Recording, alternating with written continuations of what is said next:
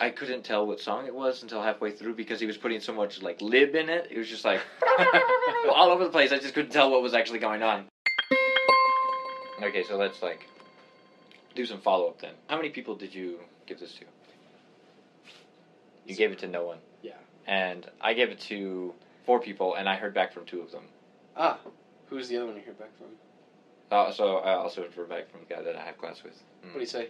He really liked our discussion on Interstellar.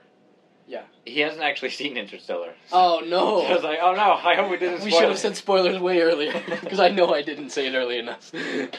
But he heard a lot about it, and he said he was very interested to hear our perspective as people who study physics and Uh-huh. are like you know normal young twenties people about our perspective on Interstellar with the physics, but also with the cinematic touches to it. And so he, he was he was very interested. He really enjoyed that. oh, that's nice. Maybe he'll appreciate what I have to say about it that I have been thinking about. So your review, your follow up on Interstellar is just more things that you've thought about about Interstellar.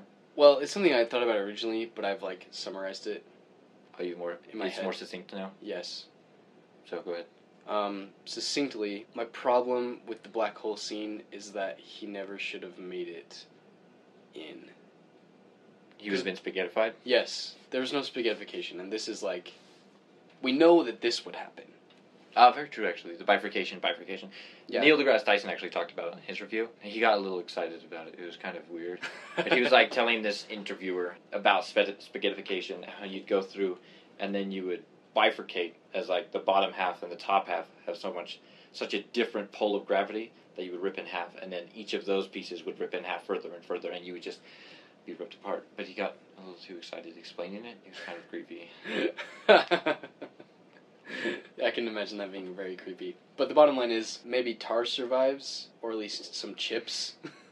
no, Yeah, no. everything, bifurcates. Yeah, he, he everything spaghettifies. So So right down to the like to the atomic level, it just all goes. that's my first problem, and my second problem, I think what they're trying to get at, because they keep talking about this quantum data, right? Yeah. They're very careful not to be specific, but the idea is this is how they're going to communicate information from inside Mhm. the thing. Because the problem with a black hole is you can't communicate because light doesn't escape the pull. It bends space time so much that light isn't moving fast enough to slingshot around because the space time is so bent that it just goes in. Yeah. If you cannot have electromagnetic radiation escaping the black hole, you basically can't have information. You can't escaping. send a signal. And so the misconception is that two particles that are quantum entangled, basically, they're created. Derek Veritasium does a pretty good video about Yeah. this on YouTube. He does a whole like quantum entanglement and the whole issue of separating entangled particles and yes. getting information out of it, but he debunks it. When two things are quantum entangled, the misconception is that if you know, for example, the spin of one of them, you automatically know the spin of the other one, and that's instantaneous, so all of a sudden you've communicated something faster than light. But you haven't communicated it. You're still in the same place and time, and you just know both things. Yes. It's not like the other quark sent you the information, it's just an implication. Yes. And if you were to tell someone who is observing the other quark what spin your quark is, you would have to send that with a signal. Exactly. Derek's video is called Quantum Entanglement and Spooky Action at a Distance. Thank you. And basically, he says that if you separated two entangled particles and you saw that yours was spin up, therefore you knew the other was spin down, well, that's cool. If they saw it, they would see that theirs was spin down and yours was spin up, but that doesn't mean you actually knew anything about what was going on. You just knew that yours was spin up or spin down. And in the end, that's all you know, is that it's up or down. And you can't actually send any information. He does a very, very good job at explaining it. Much better than I did. Yeah, it is a bit difficult to explain, really. That's true. Anyway, the bottom line is you can't communicate information that way, and that was how they were supposed to communicate.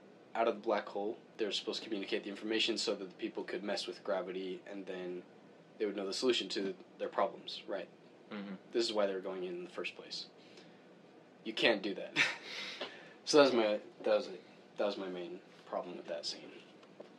But still, it creates for an interesting plot twist. It makes one. Sorry, that was my English failing. Makes for an interesting plot twist. Yes, yeah. So still, good film. Very good film. Yep. Top notch. So, this is the beginning of July, so we just had Independence Day weekend. which I had no idea, but apparently it's called the Fourth. Like people say Happy Fourth. I Yeah. had no idea that was a thing. I thought people would say Happy Independence Day because it's Independence Day. And in fact, if you say Happy Fourth of July or Happy Independence Day, it's actually the same number of syllables. that is just like you to take the time to count. And so I suppose it's, it makes sense to say Happy Fourth instead of Happy In right. or Inda, Happy Fourth, but it still is pretty common to say Happy Fourth of July. which is really strange to me because every country has a Fourth of July. I think it's because it's become so iconic. Because the Declaration of Independence is dated like The July fourth, seventeen seventy six, Mhm. and so we're all taught in our history classes here in the United States that that is like, it's a very historic day. Yeah. Really, I think a more appropriate birthday of our country would be when the Constitution. You could pick either was signed or ratified. I would say ratified Yes. because that's when we became the country that we are, Yeah. Or that's when, we, when the country was born. Independence Day was when we just declared we're not going to be part of the UK. Well, would become the UK anymore. yes. We're, we're not gonna we're not gonna have any of that. That kind of implies that we're our own country, but really all it implied is that like all these colonies are not ruled by you, but are we together as a nation? Are we not? I don't know. Oh yeah, I see. Anyway, I was thinking about that earlier. That seventeen, I think it's eighty nine. Seventeen eighty nine was when the Constitution was written. I'm not sure how long it took all of them to ratify. Probably the early seventeen nineties, 1790, 1792.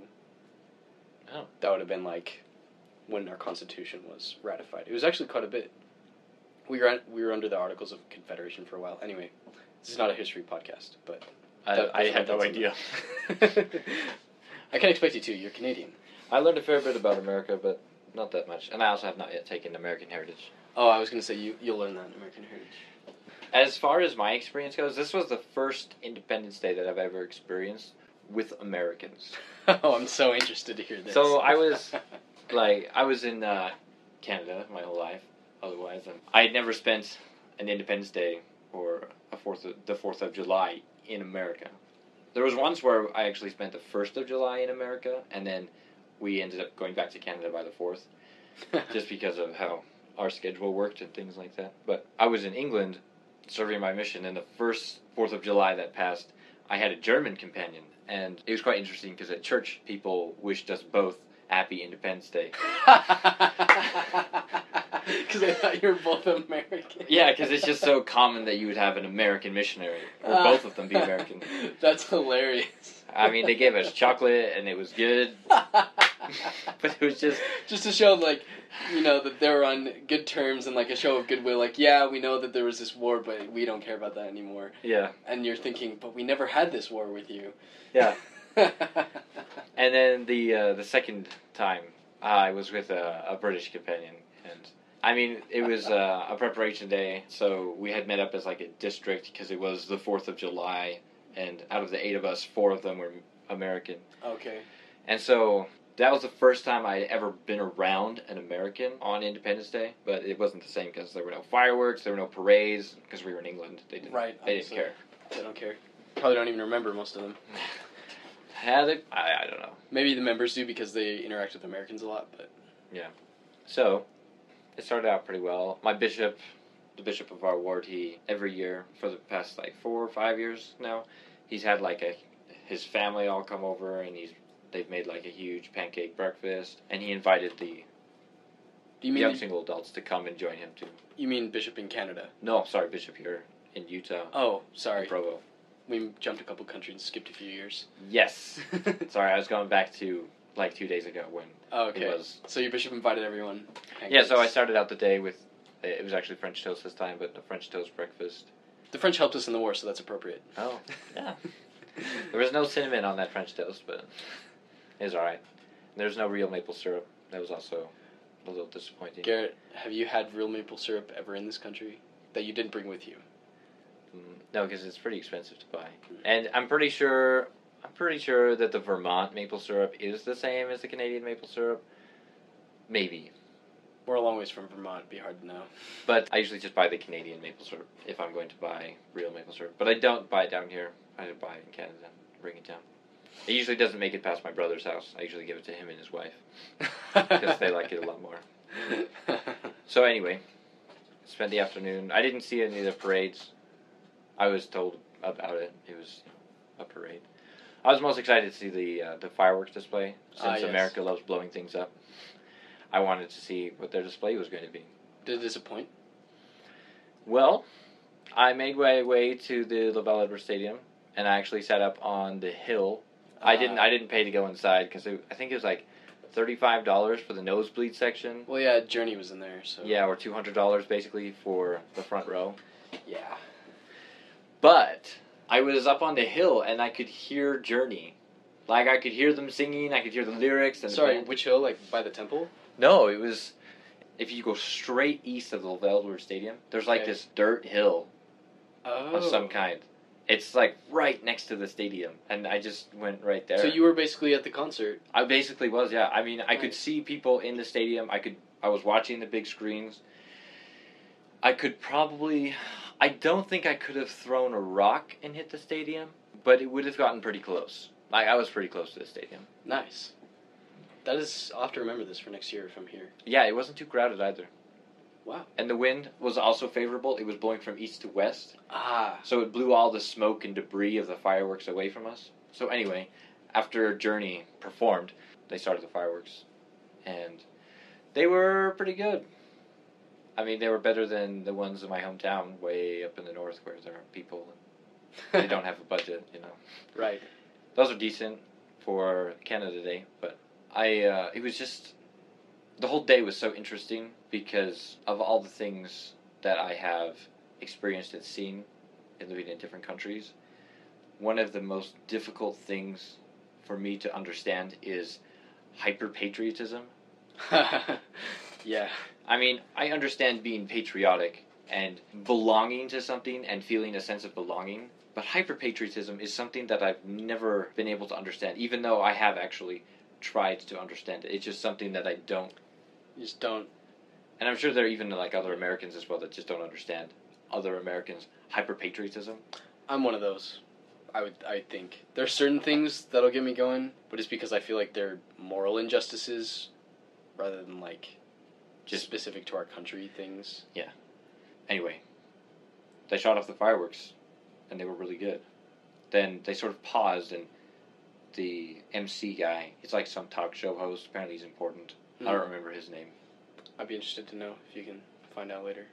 Maybe he quoted, I think the whole Declaration of Independence. Is it that long?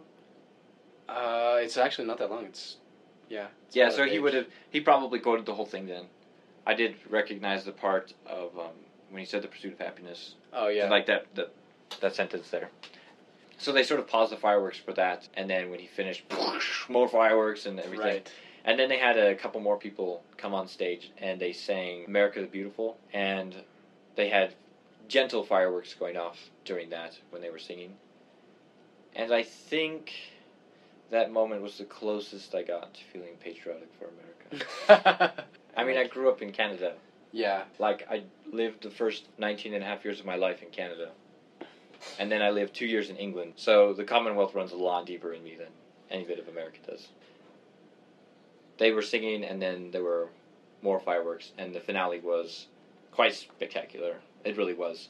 I had my phone out, and I have an app that records the decibels of things. Most people are Snapchatting this, and Garrett is recording the decibels. So fitting. It never broke 100, though. I was so Uh, shocked. It got to 99. well. It might have broke. It might have broken it if you were in the stadium. Yeah, or yeah, it would have. Sound Holy intensity drops off as one over r squared. So I was close though. yeah, but you still lost a lot. I think I also lost the um, the cup of the stadium, Oh yeah. right? Because the sound would have reverberated a little more inside the stadium. Yeah. But there were some fireworks right at the end that were not showy; they were just big, like explosions. Just loud ones. Yes, and those ones, I could feel the pressure wave on my T-shirt. I love those. Quite frequently, you can feel it on your chest. It's a big one. It's like boom. It's like whoa, that was a good one. yeah. But these ones, they were so frequent and so big that I could feel like the T-shirt on my arm hitting my arm, like the vortex cannon in the Eyring. right. Man, that's So that's the whole time I was just envisioning these spherical pressure waves that were just expanding out from the center of it. It was a bit, you know, that's a good experience. Yeah, it was really good. So, I have a couple comments on the 4th of July. Okay. This was my first 4th of July that I spent with someone not from the United States, Ah, that's right, your wife. who's my wife. my first 4th of July with a non American. We were also with my family. Um, and my wife's usually pretty quiet about like her opinion on stuff like that because she's adaptable, I guess you would say. And honestly, sometimes it doesn't really matter. Yeah, sometimes it doesn't. But the comment that always like resurfaces when there's like some kind of party is Party is in like a uh, some kind of celebration, celebration party. of Okay. something. Okay. Like, so usually there's a party of some sort Uh-huh. that may have like a higher celebratory purpose, but as a general thing, it's a party. Right? Mhm. There's food, people, you do a thing. Yeah. Ecuador always knows how to party harder than the United States, like always. For example, there are their parties. They do start later, but they go way later. Like they'll start at like eleven Mhm. or ten. Yeah. And they will go till five or eight Holy the cow! next day. And the other thing that we're always missing that they have are, is dancing and music. Yes. We're not always missing this, but we always have less, at least. Yeah. So these were her comments like, ah, it feels like this holiday except there's no music, and then and no one's dancing. um, she's from the coast in Ecuador, so the beach is always like missing too. For example, we went with my dad's family, and I haven't been there for a while, to a small little town in Idaho, southern Idaho. It's a pretty uh, This weekend. yeah, this weekend. Just just like Saturday. Yeah. Afternoon to Sunday. What Um, town is it? It's called Lava. That's how they pronounce it. Lava. Spelled like lava, like, you know, Yeah. a volcano. They have some hot springs. Lava Hot Springs. Yeah, lava hot springs. You I've may have heard of them. I've heard of Lava Hot Springs. They are really pretty much as good as you say, except you smell funny afterward because Sulfur. they're hot springs. Yeah, sulfur. Yeah, it's a beautiful thing. So I had forgotten that this particular town is kind of like country feel. Like not all of Idaho is like this, but this part of Idaho is very the western version of redneck. Yeah. I don't mean this is an insult. I just mean like this is the way they like their things. They like country music. They like to put people in the back of the pickup and the sheriff does nothing. Yes. And it's a sheriff, it's not like, you know, a chief of police. Okay. Anyway, so this is what this town is like, right? And they launched their fireworks from a cliff, like across the river. It was really nice. Like it was a good. It was. It's nice because then nothing blocks them, right? Like everyone can see them. But there were also people launching literally the same size fireworks within some of them probably within 200 yards of us. Like Whoa. there was one. There were some people that were shooting them off from a parking lot a couple blocks away. And they're like a block and a half away. So those were really loud and big. And they didn't get up very high. They were like worryingly low. Whoa. And I don't know why, but there were two sheriffs, probably the county sheriff and like the city sheriff, parked right next to us, who saw this and did nothing because apparently this is not a reason to be alarmed. this is so different from Provo. Oh. Where you I- can't even throw a snowball. Yeah. that law would be in the show notes if we had show notes. And there were also on the other side there was another family launching fireworks, and then later in the night there was another family that started launching fireworks from their yard. So that was our fireworks experience. My wife liked it because she said it felt like the parties in the beach towns, except it didn't have the music and the dancing, but like there were shops and like people, and they have like a river and hot springs and a big pool, so there were like lots of wet people Oh yeah. um, you know, in swimsuits and stuff. And so my wife kept saying like, "This is just like the beach," and I keep looking, and there's no beach. This is just like we're in a beach town. so that was that was my experience, and those were her observations. Also, she observed that the towns are really small, and she's not used to that. But that's not an Ecuadorian thing. That's just she's lived in Guayaquil, which is a pretty big city. Yeah, it is. The city to small town feel difference is for anyone that lives in a city and then goes to a small town, oh, or the other way around. So, those were her observations. She liked it though. She loves to celebrate any kind of holiday. I also feel like in Ecuador, it's almost like any excuse to have a party that they can get, they'll take it. That's my American view on it, but her view on it is like, why not celebrate something? I mean, if it's something we're celebrating, let's celebrate it and let's go all out. and so she was about as patriotic as an Ecuadorian could be. I mean, she wore It's like their celebration. We're celebrating, but yeah. even though I'm not. American, let's celebrate it. I mean, she wore like she wore like red, white, and blue. and Oh, she- yeah. She had like a flag bandana that she wore, or it was like a headband that she wore. She had a little like American flag, like a small version of it. Yeah, you're celebrating. Yeah, she's celebrating. That's that's what you do. So anyway, I appreciated that. Yeah, that was our Fourth of July. There's one other thing that interests me, uh, two actually, but one firstly is the um, the way people shoot off fireworks here. They're so dangerous. It's like you were saying. It's like, do not see what you're doing. This is really dangerous right now, people. Do not shoot it off in the grass. Do something so it's sturdy, so it doesn't fall over. It's like, please don't shoot fireworks Well- off in the wrong way. you see, I think they're pretty good at getting them to go up. They are. It's Um, like pretty rare that I hear any stories where it like They're good at Shot the that right wrong into the way. rocket down. Yeah. yeah. But I think Gary, you have to understand this: the kind of person who is going to shoot fireworks when they maybe should not. Um, and even like the people around me, my family are saying like I'm not, I'm pretty sure that's not allowed, but the sheriff's not going to do anything about it because they're more concerned about other things. Yeah.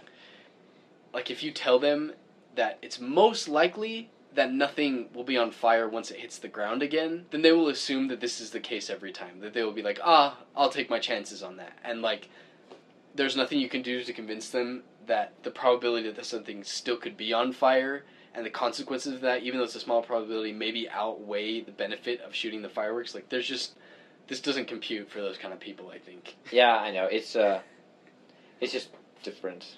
Because in Canada fireworks are very restricted and really hard to get. Like people that shoot off fireworks in Canada usually smuggle them from America. and when you say that, they probably mean that they all smuggle them from Wyoming, which is where everyone around here gets theirs. Yeah, it's like- And when you bring them back, it's like what fireworks do they bring back? Well, like a handful of firecrackers. You know, like- you're serious? Well, sometimes. Oh my goodness, that's hilarious to make that trip just for. No, they don't make it just for firecrackers, but they're going to bring them back because if they're going to get caught, they don't want to get caught with something big, because you are smuggling commodities across the border. it's not. It's not good. Oh, that's so. Funny. Anyway, the second thing that fascinates me is the Provo parade. Do you have you been here for the parade? ever? No, I never. Well, I have been here. I have either always been working the few times that I've been in Provo on the Fourth of July, and otherwise I've been out of Provo. But did you know they camp on the side Yes, of University Avenue? this is like a Provo, and I think maybe a Utah Mormon thing. Yeah, yeah, it it's super weird. It is I don't do this. because I have a few friends from out of state over near towards the south or the east, but it was just so interesting. It was also interesting that this is where all the non-Mormons were. So like I went out, you mean all the non-Mormons were at the parade? Uh, they were there like on camping So what I mean to say is the uh, we I went for a walk at like eleven o'clock at night on the third. So there were okay. the streets were lined with people and they were partying because it was almost the fourth. Right. But everyone, not everyone, but there were Many. there were lots of people who were smoking and like just shouting. Like you could tell that these people probably weren't members of the church. And you probably tell that they were drunk. There wasn't that much alcohol. You could smell some alcohol, but it wasn't very heavy. I think it has a lot to do with al- Utah's alcohol laws. Right. which I found out on the weekend as well that they are really strict. yeah, probably. I talked with a guy who used to work in a bar in Vegas, and yeah, he's also worked at a bar here, and they're totally different. Or no, he didn't work at a bar in Vegas. Sorry, he grew up in Vegas. okay, so and you've they been to bars in Vegas. No, probably not, but it's Vegas. Okay, so he knows what it goes on. Yeah. Anyway, Right. yeah, that was it was interesting that these people camped out, and then I didn't see the parade, but this guy who I was talking to, he saw the parade, and what he said was it was basically Miss from some city, Salem, Provo, Orem. Apparently, there was a Spanish no, so there was a uh, Springville, Mapleton, like Springville slash Mapleton. So it's like Miss Provo comes, and then Provo's float, and then like veterans, and then Miss Orem, and then Orem's float, and then veterans. It was just kind of lame. Yes. Like these people camped out all night to sit on the front to see a parade like that. I've never understood the appeal of parades in general. I've probably never seen a really good one. I but would be even then- fascinated to see New York's Thanksgiving Day parade. That would be epic. Like that is the epitome of a parade to me. I think I would still be bored. Yeah. I think it's just parades for me. Hmm. I, I just don't get it. But anyway, this was not that class of parade. No, I didn't even see it and I was bored. you were bored being told about it? Yeah. oh, that's hilarious. That is so funny.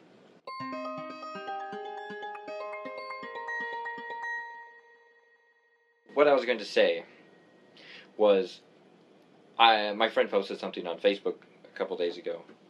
And it was like, "What party do you belong to?" And it was some Canadian thing. And so it went through it must have been two dozen questions. No, it wasn't two dozen questions. It was maybe three dozen questions or four dozen questions Wow. that were like very specific issues that the government deals with and is talking about like right now in Canada. Okay. And so you could answer like, do you support this, yes or no, or there were other options where it's like, yes, I support this, but like this, and those were things that people had entered. So it's either yes or no, or alternate answers. And an alternate answer, you could put in your own answer, your own suggestion, Uh huh. or you could side with something else that somebody else had put in. Okay. Anyway, I answered these like 30 or 40 questions, and I ended up aligned in this certain way. But I was curious because that was a Canadian version, and apparently they had an American version. Oh. So I did it again, and I did the American one. And it was so interesting to me to see the kinds of issues that Americans care about different from the Canadians. Or at least which ones are the hot button ones? Yeah, but the thing that was most interesting was that when I was answering these questions, I would read them, and some of like so well not so frequently, but sometimes I would think to myself like, why is this even an issue? Like at all? Why are why are they debating this issue?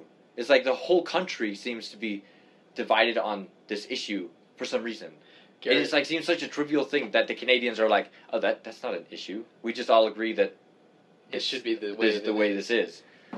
I think you would be surprised to find out how many Americans feel the same way about a lot of those The same things. issues. Yeah, but then there's like a vocal enough minority about something, Mhm. and then you get the people that are really vocal on the other end of the spectrum, and then it becomes a thing. When most of the people in the middle, this is what happens in a two-party system. Yeah, the moderates just, are always unhappy. yeah. Yeah, I think which makes Canada so different politically Because it has is because it two actually does have a mark like a legitimate multi-party system. right. America does too, but it's it's a two-party system. Yeah, it's a two-party system. Okay, that's cool. But it was just interesting that those were issues. Some of them were really funny to me. I'm interested to know which one was the funniest and which one was the most like baffling.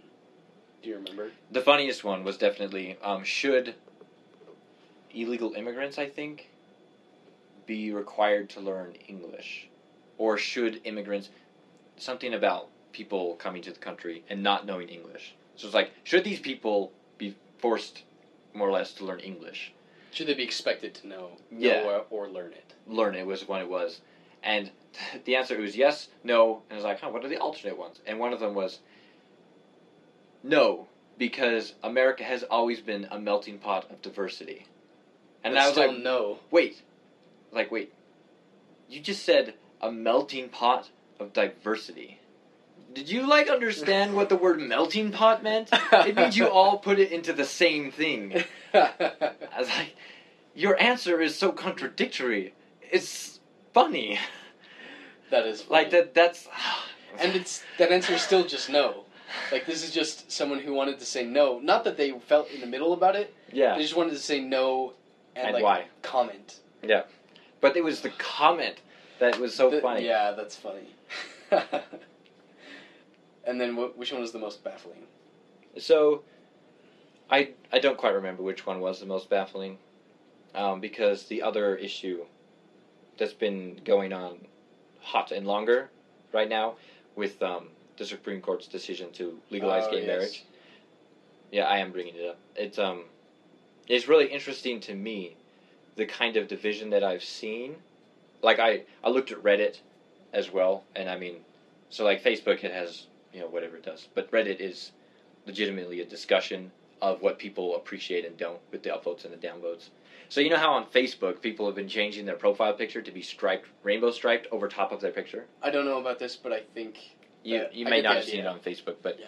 basically people who are anyway people have changed their Facebook profile picture so that it's the same picture, but it's now striped with rainbow, like translucently over top. right. Anyway, first comment, top comment in this subreddit of this discussion is just so you guys know, they decided this because I changed my profile picture to rainbow stripes. oh man. It's like, yes, internet, you are so sarcastic. But the thing about the, this topic to me is Canada legalized this in 2005. Mhm. And there was a bit of a thing, but it was not this big, uh, anywhere near this big.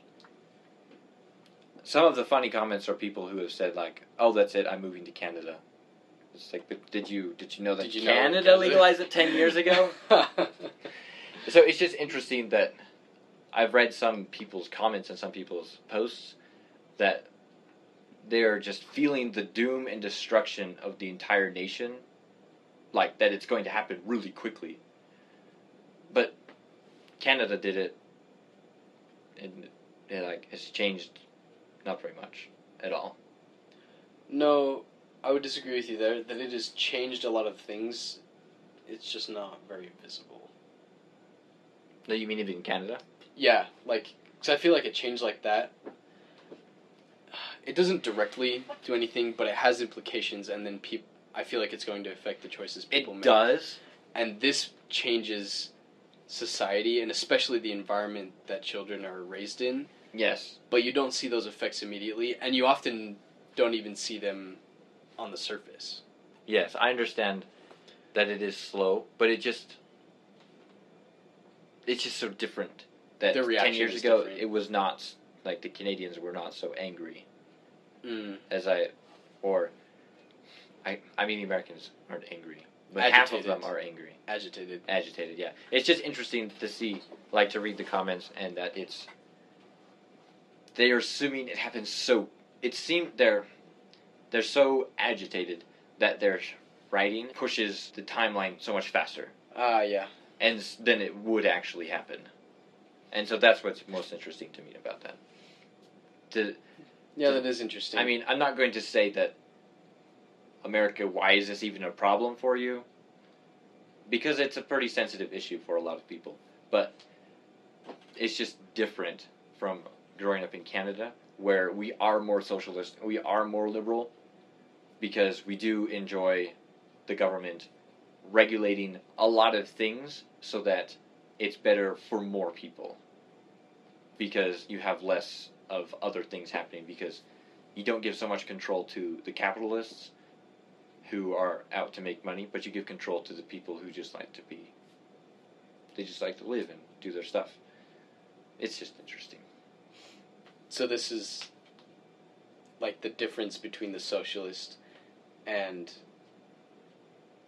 republic.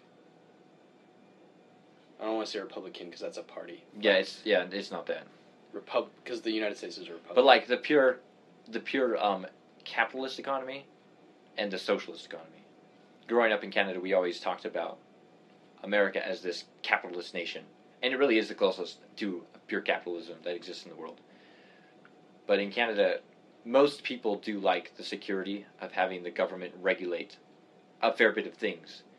Um, and then, as time has passed, America has also regulated some things because it's important to, like to make sure that the food quality is actually correct. Yeah. Like you have an FDA. Like it is important to have people monitoring the food that other people are selling. right. Like there are things like that that are just It's not just freelance. Like whatever you can get, whatever you can persuade people to buy off of you. That's how you can make money. It's, you can't do that with all things like medical care and food. yeah, like there's some important things, and Canada Canadians usually like a few more things regulated as well. sometimes it feels a bit like red tape, and a lot of people complain about the red tape. But deep down inside, I think they know that things work s- smoothly because you have regulations. But anyway, That's interesting. Politics. That's interesting how that like factors into the reaction. anyway, we've been doing a while follow up. Yeah. Should we? We should move on. We should talk about what we're actually going to talk about. This is going to be a long episode. It might. We might have to push them to the next episode because we may have to go soon. We'll Yeah. see. We'll see what we can do. Let's see what we can talk about then, and maybe move some other stuff to another time. So, we're going to talk about life in the university. I mean, we can talk about this a lot longer than we are going to. And we probably will bring up other things later. Let's talk about something that we are most interested in, though. What do people do all day? I don't know. This is why we're talking about it. Because neither of us know the answer. So, like, we're just total speculation here, but what do people do all day? People that don't study in the STEM science, technology, engineering, mathematics. People that don't study math based things. I know that some of them are very busy, like as busy as we are, but I can't imagine what fills up their time except for like I start to have nightmares when I start to imagine what they're doing because I would hate it so much. The reading and The, the, writing. reading and the writing and the reading and the writing and the analysis of literature, which just seems completely pointless to me because you can't know what the author is thinking or it doesn't matter. I don't know. But then shouldn't whatever I think be valid? Uh, I just I can't do that. It's interesting. I think studying literature is actually more unique. I'm discovering is more unique than what I had previously suspected. But yes, it is something I just don't understand. So I can see the reading and the writing, yes, but what I don't quite know is when people are trying to determine how long a homework assignment will take. You know as well, Colton, like in a physics or math assignment, you look at it and you think maybe, maybe an hour and a half, and then you do it, and whoa, it was easy, and it took you like an hour, or you go, you start to do the assignment, and you're like, this is not going to take an hour and a half. This is going to take two hours. Nope, it took three hours. This is because in almost any question, you can realize that you thought you knew how to do something, but there's a piece of it that you don't know how to do or you're not sure about.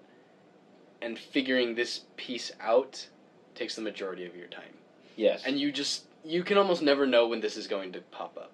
You can get good at like guessing when it might, but you can know. You just can't know.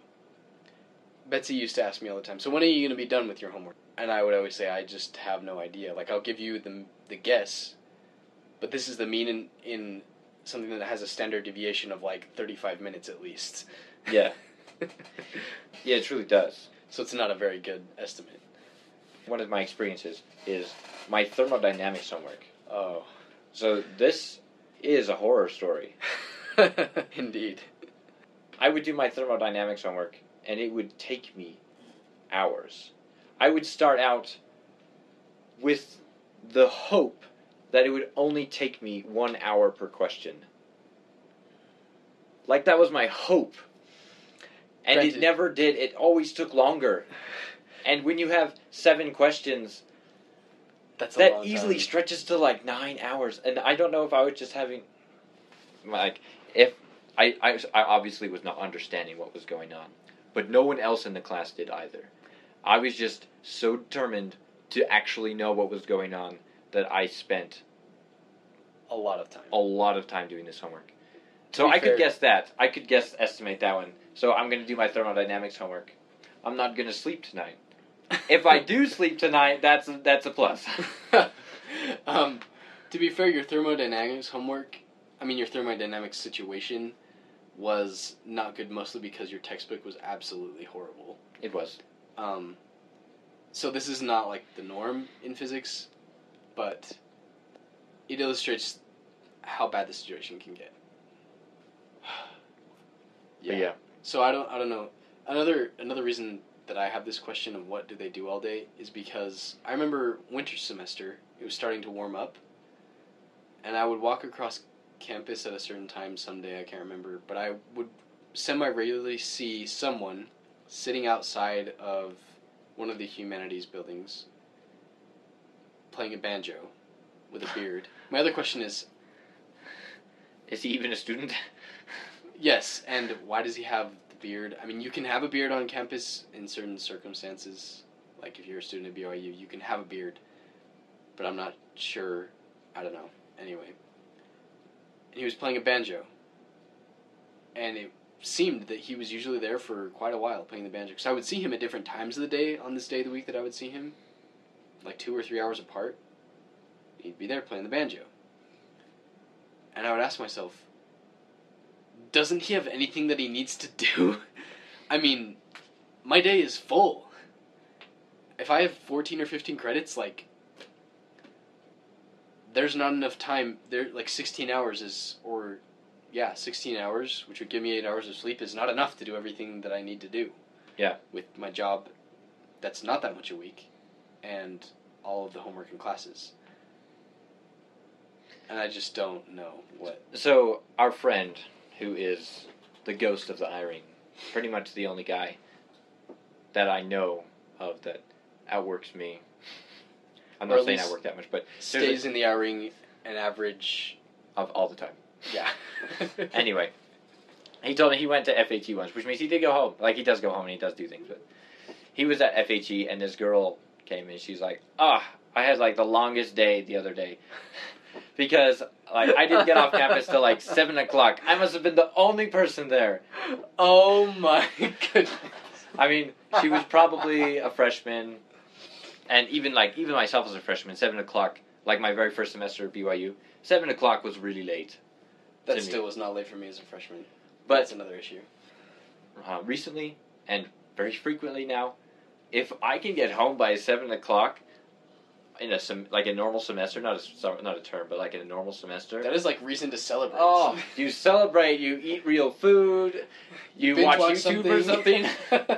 you just you rejoice that you got home by seven o'clock. and you're just like you spend three hours doing that, and you're like, wow, it's only ten. wow, I'm still awake for like five more hours normally, yeah. or at least four. Anyway, let's go on to uh, other topic sort of things. Let's talk about like the classroom because we're going to talk about university stuff here. Okay. So, most specifically, Colton and I noticed in our Math 334 class, which is Oh. ordinary differential equations, we had a professor who we very much appreciated because of our semester load at the time. He came in, he didn't have a syllabus, he just sat down and he's like, So, I love this. I don't have a TA. I'll assign you homework, but it's not going to be graded. There'll be a quiz every Friday on the homework. on the homework. There'll be no midterm. And there'll be a final. That was like the whole introduction to the course. He said, oh, he also added that the course was intended for math majors. I think some questions drew out from him that our grade would be entirely, yes, determined by those quizzes and the final. and the final. He said 70% of our grade was the quizzes, 30% was the final. We sat there for 20 minutes prying information out of him to tell us, like, really? That's the whole course? Anyway, like there's no, there's no, and we were kind of excited. the class was really good. He taught very well. It was spectacular, but we noticed a lot of people got lost in the class. And Well, first, a lot of people dropped immediately after he said the class was intended for math majors. that is a good point. There was a long waiting list, probably 16 people for that section. And then after that class, after this, after the class was over, like that hour. Well, there were probably like eight or at least eight seats open in the class. yeah. There must have been like 20 people who dropped the class. Yeah. That was so funny. And we took the risk and decided to stay. Best risk we've ever taken. It was interesting though because he would be explaining something, and one of the things was that Math 314 multivariable calculus is not actually a prerequisite for Math 334, but there are concepts that are used that would help. But you can understand what is going on through context clues of what's happening with the, with the mathematics. And it was a little frustrating actually to hear the questions of people's confusion because what happened was we recognized that people focus too much on what they don't know. And this is, I think, the reason why they do it. I can understand this, but like, you gotta have moderation. You gotta mediate this this effect.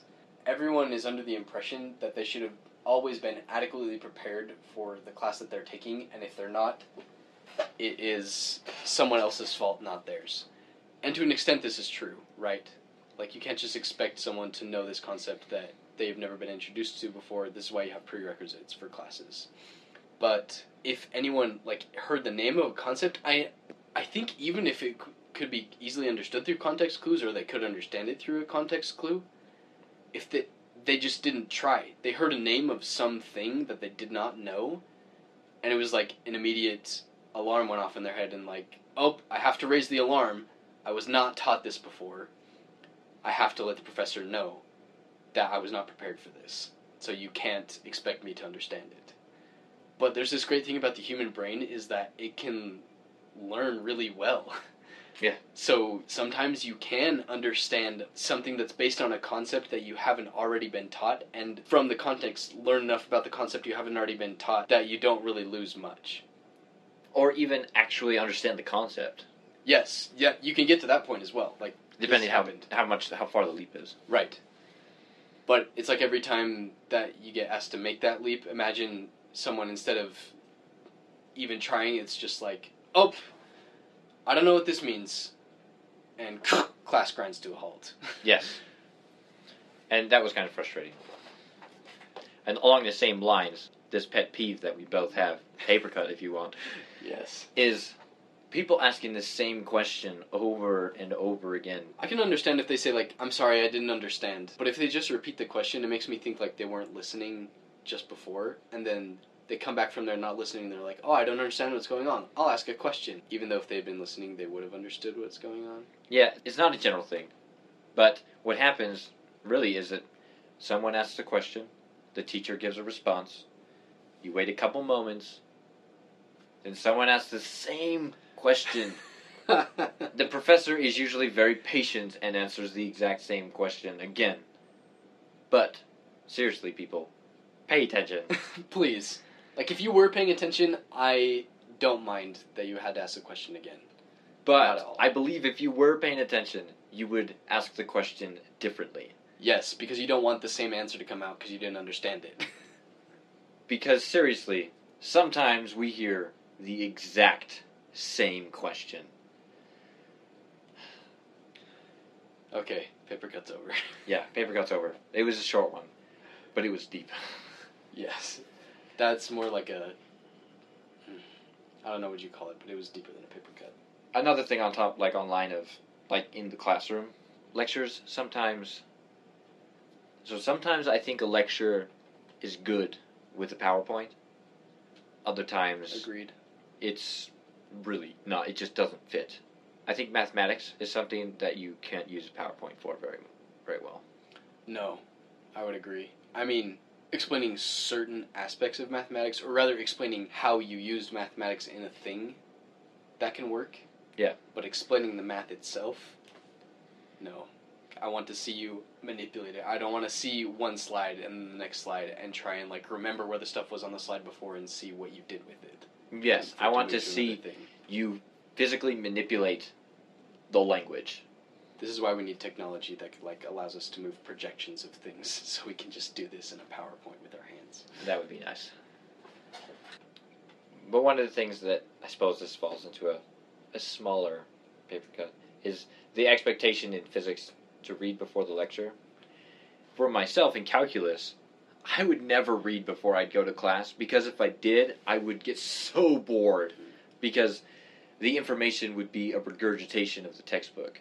And I would rather have the professor tell me and explain at the same time what's going on and I could ask questions. Basically like an interactive textbook instead of reading the textbook then going to class. I understand other concepts are very important to read before coming to class, but sometimes I just don't want to. Like it's just it doesn't seem worth it to me. And As a side physics. note, computer science does the same thing in my Oh. experience. yeah, I do agree that computer science does do the same thing. but But at least here, physics, physics is different because they quiz you on like reading beforehand. And sometimes I don't have time to read or I just want to skim read it and not answer these tedious questions. yes, I agree that like I think physics has gone a little too far in the other extreme. In general, I really appreciate the general expectation in the physics department that you read before you come to class because it makes the lecture worth going to. Like Good I'm point. paying for this lecture, I'm paying for the professor to teach me, and I want to learn something that I wouldn't have learned by just reading the textbook. Because Exactly. I could just buy the textbook and then not pay tuition. I would save a lot of money and time. Yes. But because other departments don't have this expectation, it's hard to condition people to read something before they come to class. Yeah. And especially if you're in a time crunch, the first thing that drops is reading. Yep. And so they have these quizzes to make sure you read. But a lot of the time they go a little too far. Because sometimes you can get away with skimming it and like it's enough that you can get what you need to out of the lecture if you're in a crunch and some of the other classes are more demanding at, at the time. Yeah. That's how I feel about this. It really is. Small paper cut. But it is useful. Sometimes when I read before class in physics, I read and I get the uh, the concepts and the structure of the physics that we're going to learn about and then when I go to lecture, they discuss in more detail what's going on or the professor if they're good will explain in a different way from the textbook. Right. And you get these two perspectives And this is why I like it because I like the lecture to be like that. I don't like it to be a regurgitation of the textbook. yes, which is what calculus is because there aren't that many different ways to explain calculus. That's true. It's almost like when you read, you may not understand everything, but it's okay. You've like created these little boxes, compartments in your brain, and you've like filed them properly. So like, oh, this concept is attached to this one and this one, and attached to this bigger concept in this way. And then you go to lecture, and the boxes get like filled up with things. Yes. And then you do the homework and the things in the boxes get used. Yes. And then you know better what they do, and then they make more sense when you put them back in the box. Yep. And then on a similar note, when you read before going to something that's not math based, like a psychology class or a religion class, those classes are also super important to read before going to Definitely. because it makes the lecture it's such it's so different. In religion classes, they're very good. But I want to talk about psychology class. When you read before going to a psychology class, the reading is so much more than anything you can talk about within the time limit you have in class. In class. Right. And so what happens is you go to class and you have this lecture and you talk about the key points that the professor wants to emphasize on what you're learning about. But you get to discuss these points, which is really what happens. Even in religion class, you get to discuss these points and talk about how they relate to things. because everyone already has hopefully clear in their mind how what the professor said relates to this part of John, and you don't have to have that clarified. You don't have to waste that time. Yes, exactly. And it would be nice, maybe I'm biased, but I think it would be nice to even have more of something like that in physics classes where you push the pace of the class a little bit more. Some classes. Maybe because I haven't taken any senior level classes yet, but some of the intro classes, definitely, I, I feel like you could have just pushed it more. Do a bit more reading, and then come to class, and then go through the concepts more, but then again, you have a couple hundred people in the same class, and you're going to lose someone. Yeah, or a few someone's, And they're especially if ask it's questions. not a majors only class. Yeah. Like they have a different perspective, and they may not be as familiar with the way the professor is presenting a concept. Which is why I appreciate these the upper division physics classes because they they're fast. Yes. They're not too fast concept wise. No. Sometimes they demand a little too much homework to go along with the concepts, which makes them too fast. Yes. Most of them are okay though, or good. But are we always going to end up with this on the side of the things where there are less people? Like I feel like there are less people that appreciate mathematical rigor than those that don't. Among those who work with math, Probably. and among physicists, there are more experimentalists than theorists. Mhm. Probably.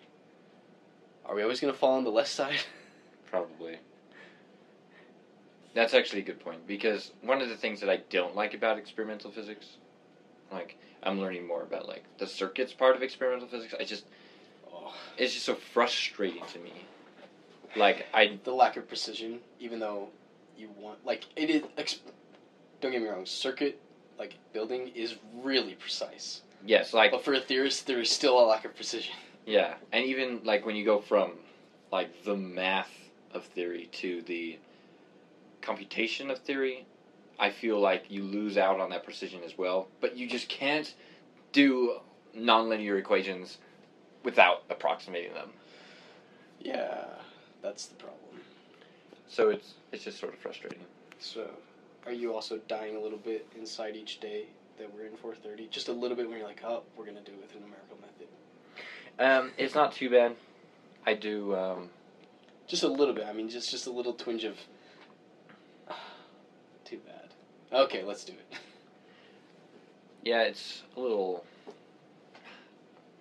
It is a little interesting. Sometimes I want to, like, I wish I could solve it analytically with a machine, but I know that it's sort of impractical to do that all the time. Yeah. But so what I the way I see 430 is I want to learn the best method to do it. And I know that there are different ways of doing it which give you better results depending on what situation you're doing. But I do want to learn the best method of doing it so that it's um well it works out better and it's more accurate. Yeah, I mean, you want to get as close as you can. If you can't, if there is no way with the analytic functions we've defined to write an answer. Yeah, and I understand. Like you, you know I do, I do it all the time. It's like, what's your n? What size is your n? Three hundred. It works out. How about like thirty thousand? And then it's like, oh, it died, because I wanted, I wanted it to be better, but I, the machine couldn't take it, and I know that there's a limit there, and so I push the limit, but I, I know to hold back from. You know how we should end this? With one more, one more petition to all the students. Pay attention, please. Please pay attention in class. As a quick thing from my experience, it costs a lot of money to uh, to go to university. But no matter how poor you are, you can always pay attention. Seriously, please. Pay attention.